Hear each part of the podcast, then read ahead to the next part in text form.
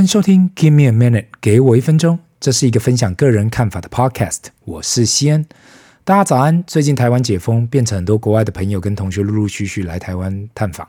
很多人想不到，一转眼三年以上没见面。上一次见面的时候，我们还说很快就见面喽。想不到一转眼，大家都三年以上没见面了。对于小朋友来说，三年很长，但是离他们一生看起来其实没多久。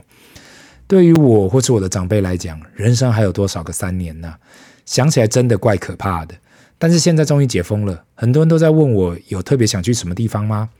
目前有人说要去日本啊，有人要去韩国，有人要去东南亚，有人说要跑远一点到欧美。这真的就是旅游大爆发啊！很多人一直跟我说。忍了那么久，现在不去哪时候去？现在珍惜原来可以到处拍拍照是一种奢侈啊！看到那么多老朋友也是怪开心的，毕竟大家已经卡在自己的所在地太久了。但是也开始看到饭店的价格开始回升，过去几年看到的甜甜价都不见了。很多国外朋友请我看台湾的饭店，看到的价格都不是我所认知解封前的价格。每个业者果然都很厉害。看到现在需求一下涨上来了，大家就会马上跟着调价格，其他相关类似的产业价格也马上调上去。也许观光产业类股可能会在下一两年的时间出现不错的表现，大家可以观察一下。所以很多时候不要小看解封啊，过去两年认识不少业者一直说大大家都在苦撑，只要撑过去就赢了。现在看起来撑过去的业者真的赢了，这让我知道原来进出台湾的商务客跟游客很多，远远比我想象的还要多太多了。另外一点，我一定要帮台湾的观光 plug 一下，那就是台湾真的算是美食王国啦。很多人都问我台湾有什么好吃的，我想了又想，只能说台湾真的吃的方便，另外也吃的算细腻。也许很多人会说台湾吃饭越来越贵，其实跟国外比起来，这里的 CP 值真的高太多了。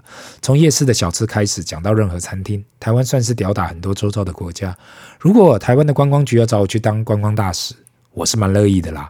可能过去因为呃三年都在台湾晃，不敢说我是什么台湾观光专家，但是我对台湾的观光，除了住宿价格有点太贵了以外，其他都还可以接受。今天的主题也很多人敲碗，希望我来谈谈看，到底储蓄险这在台湾是很热门的投资或是储蓄商品，可不可以买？我很怕讲完这集，应该会有应该会少很多朋友，或是叫我去好好经营自己的事业就好，不要去讲这个主题。但是秉持给我一分钟长期的精神，那就是正确的观念，我该讲的就该讲。我只是把这东西好好的解释给各位听众听，没有说这产品是好是坏。相信每个人都听过储蓄险这个产品，但是其实如果你把你去看法规哦，保险法规，台湾那个保险法规，台湾或者全世界根本没有所谓的储蓄险这三个字。如果你曾经有买过储蓄险的人，你可以去把你的保单打开来看。如果你有时间，你可以注意看哦，从第一页到最后一页都不会有储蓄险这三个字出现。大家可以先去调出来看看。现在不管是业务员或是银行专员跟你推的，就是寿险的一种啊。所以你可以看到保单上面会写“叉叉叉终身保险”、“叉叉叉养老保险”、“叉叉叉还本保险”，其实都是讲一样的东西啦。每间公司批验取名不同而已。那这些保险大致上都是以这样为出发点，有先缴六年的。有缴十年的，也有二十年的。现在也有很多公司推那种四年的啦，其他短期的。重点是在于保险公司会定期支付给你保险生存金，也许大概是两 percent，每年两 percent 左右，但是多多少少差不多就是这样。保险公，然后保险公司会一直支付这一小笔的生存金，直到保护身故。很多人这时候会想，哎，那不这不就跟定存的概念差不多吗？我的保险业务人都说这是类定存诶，类定存，因为我把一笔钱放在保险公司那里，然后他就会一直支付利息钱给我，我又有身故的保险，又可以拿到利息，这样一举两得的方式，当然是比傻傻把钱放在银行好啊。我放在银行只能单单的定存利息而已，但是我放在这里。放在这个储蓄险，又可以拿利息，又有身故保障，多好啊！太多太多的人都没看到的就是，如果你把钱放在银行定存，今天你放了一百元进去，明年这个时候你拿到的还是一百元加利息。但如果你放到储蓄险呢？你今天放了同样的一百元进去，如果明年你要用钱拿来解约，你看你能拿够，你能够拿回来多少？这时候肯定会有人说啊，可是我这是要放长期的啊，又没有隔年要拿回来。我这就是闲钱，准备要长期放在这里投资储蓄的好吗？很多人的情况就是，大家都爱看配息率，或是每一年利息钱有多少，所以看到一年两 percent 多，觉得啊，那至少比定存高诶。但是忽略的是整体报酬率。在这里的整体报酬率用很简单的方式去解释，那就是今天你投入一百元，十年后你最后拿回来多少？如果你很认真的去看你的保单，你会吓到十年后或是二年后、二十年后你能够拿多少钱回来？重点是，如果你放定存，利息会跟着升息；但是如果你的保单不是利率变动型，那可能会卡很久到。如果你还是不确定到底该怎样去计算十年后还是二十年后的报酬率，可以回去上周末我所提到的 IRR 计算机 （Internal Rate of Return） 的计算机，你只要把相关的数字丢进去，就会跟你讲你的年报酬率大概有多少，或是到底有多少，不是大概多少，是那个到底有多少。我相信绝大部分的人都没有去计算过到底自己的储蓄险实质的报酬率有多少。希望你今天听到这一集，你手上也刚好有储蓄险的人，真的可以拿出来认真的去看，你投入了多少，你的配息率多少，已经多少年了。如果当下解约可拿回来多少？当你把这些数字都摊出来，然后丢进 I R 计算机，你可能当下会有，这不是肯德基的 moment 在你的脑海里。这时候应该有很多听众会想要知道，我自己目前手上。有没有储蓄险这样的保单？我要跟大家承认，目前我手上只剩下一张在我的在在手上。保险公司我就不说是哪一间了，因为这也算是人情保单。二零一六年当下，我就知我看了就知道不划算了，但是因为还需要做点其他的事情，所以没有去算 IRR，就给他签下去了。那时候的业务人员有跟我提到了，这张保单仅需要缴四年，每年配息二点二五 percent，比定存利息高太多了。当下我大概瞄了一下配息率跟解约金的金额，大概就知道了不起一 percent，但是正确的数字没跑过，也不是很确定。等到我第二年要缴费的时候，拿出来看了一下，不看还好，看了快要喷血了。这个保单呐、啊，如果我抱着十年，所领到的配息加解约的本金，年报酬率零点七九 percent。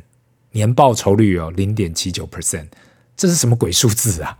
如果报了二十年，报酬率好看一点点啦，但是也只有年报酬率一点零二 percent。这是我报这张保单二十年哦，二十年来每年报酬率只有一点零二 percent。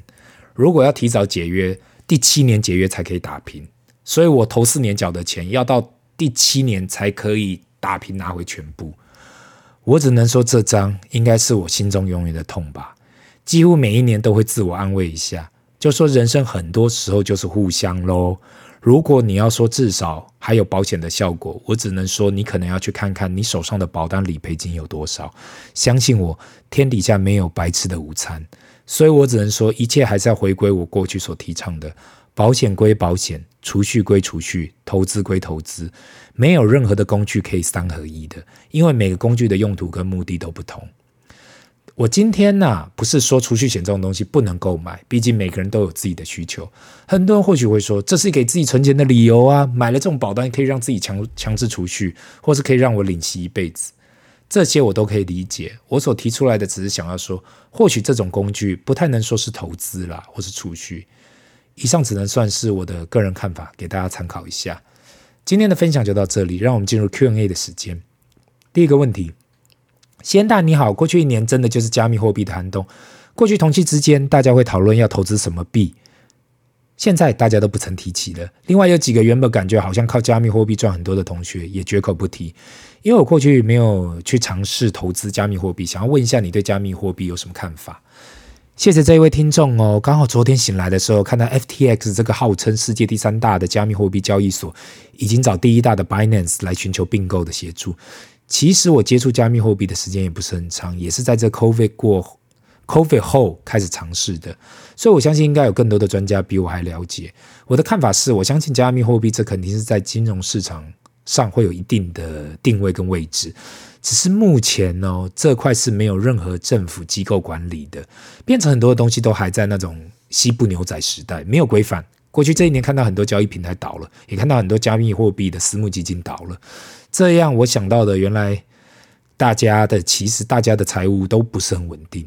看起来好像很大，但是一点点的市场波动就垮了。特别是 FTX 这个平台，我自己也有开户啦，但是没有入金投资。在美国创投这边，大家讲得很爽，说估值有多高，创办人有多厉害，会改写华尔街。